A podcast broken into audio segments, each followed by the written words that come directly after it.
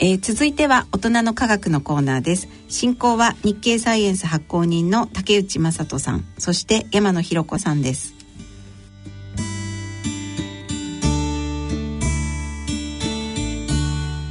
ご機嫌いかがでしょうか？東京大学政策ビジョン研究センターの山野博子です。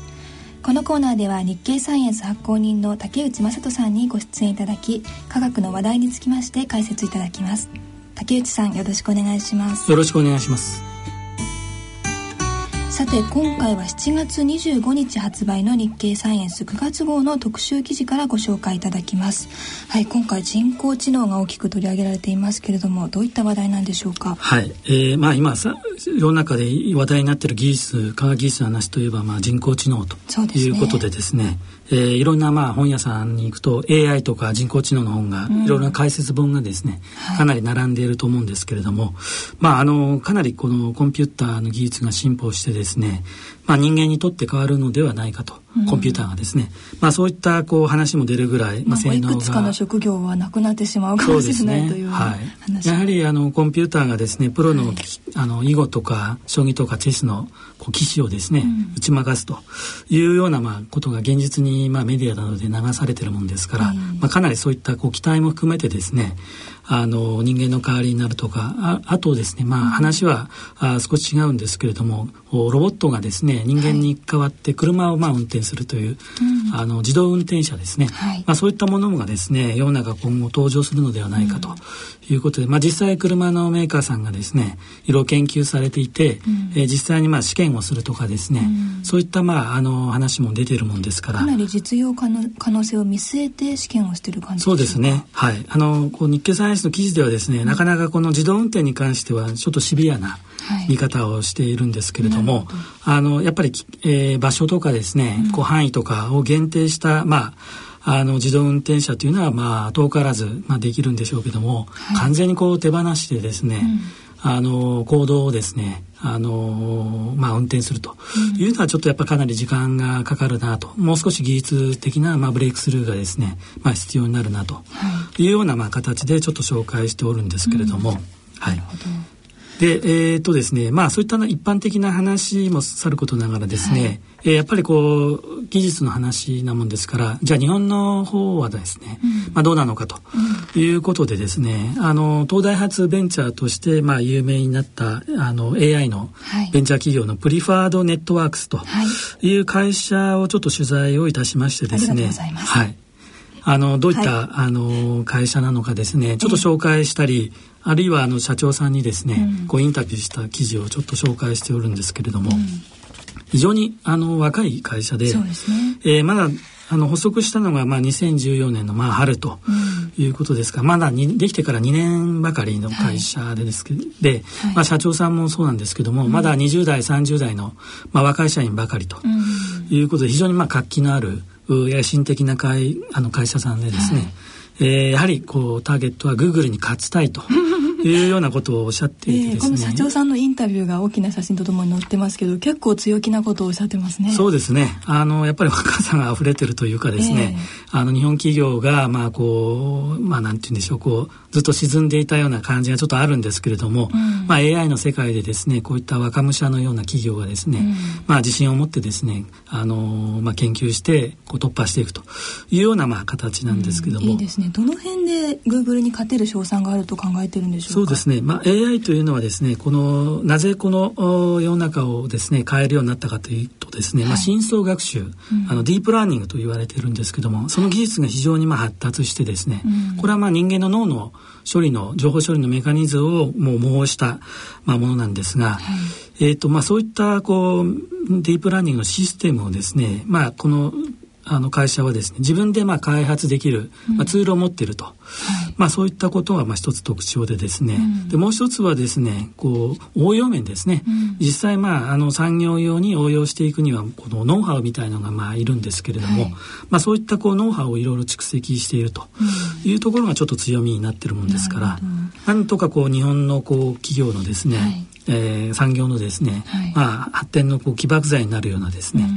まあ、ことを狙っていろいろあのやってらっしゃるんですけども例えばこの学習してですね、はい、えー、先ほど申し上げました通り自動運転でですね、うん、えー、ぶつからない車を作るとかですねあるいはこういろいろな部品をこう取り出すと、うん、機械で取り出すとロボットハンドで取り出すと、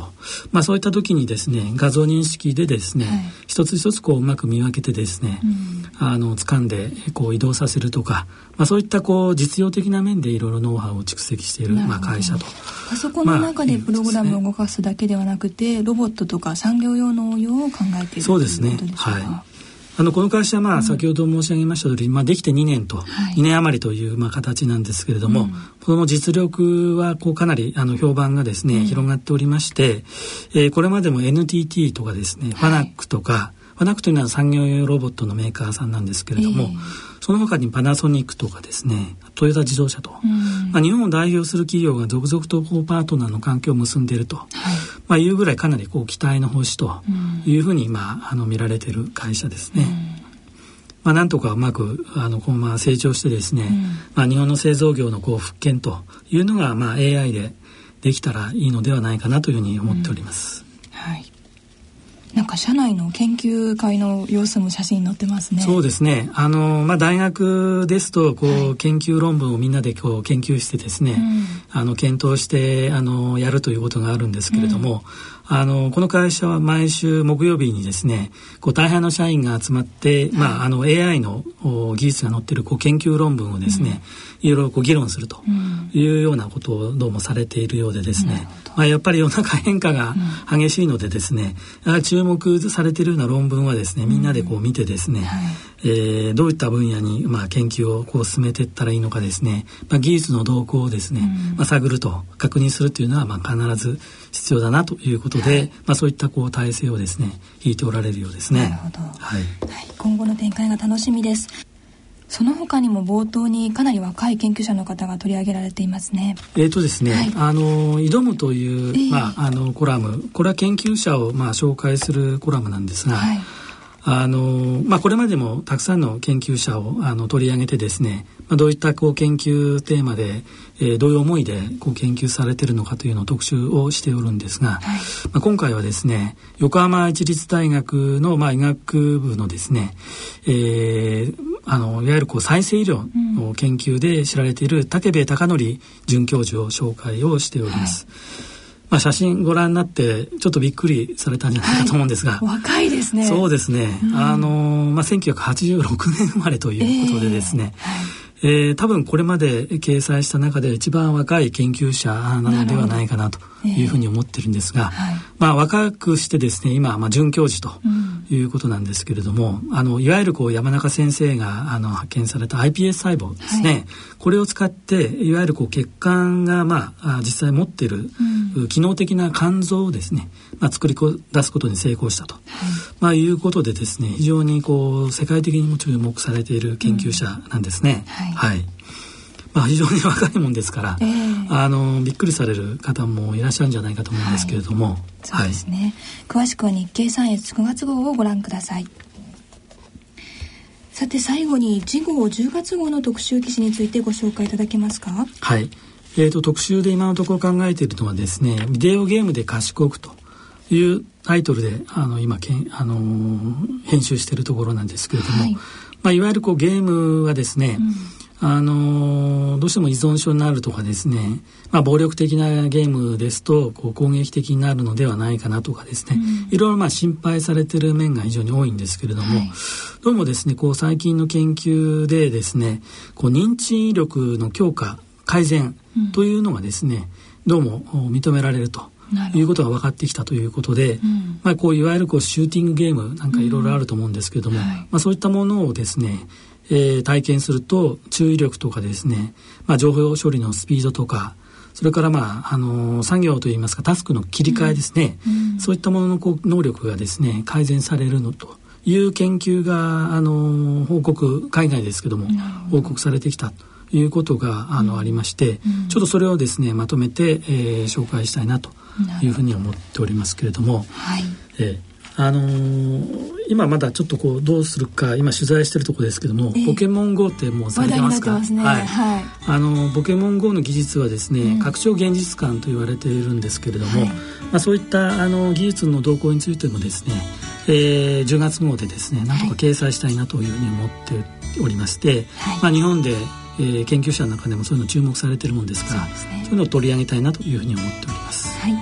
日経サイエンス次号10月号は8月25日発売となります。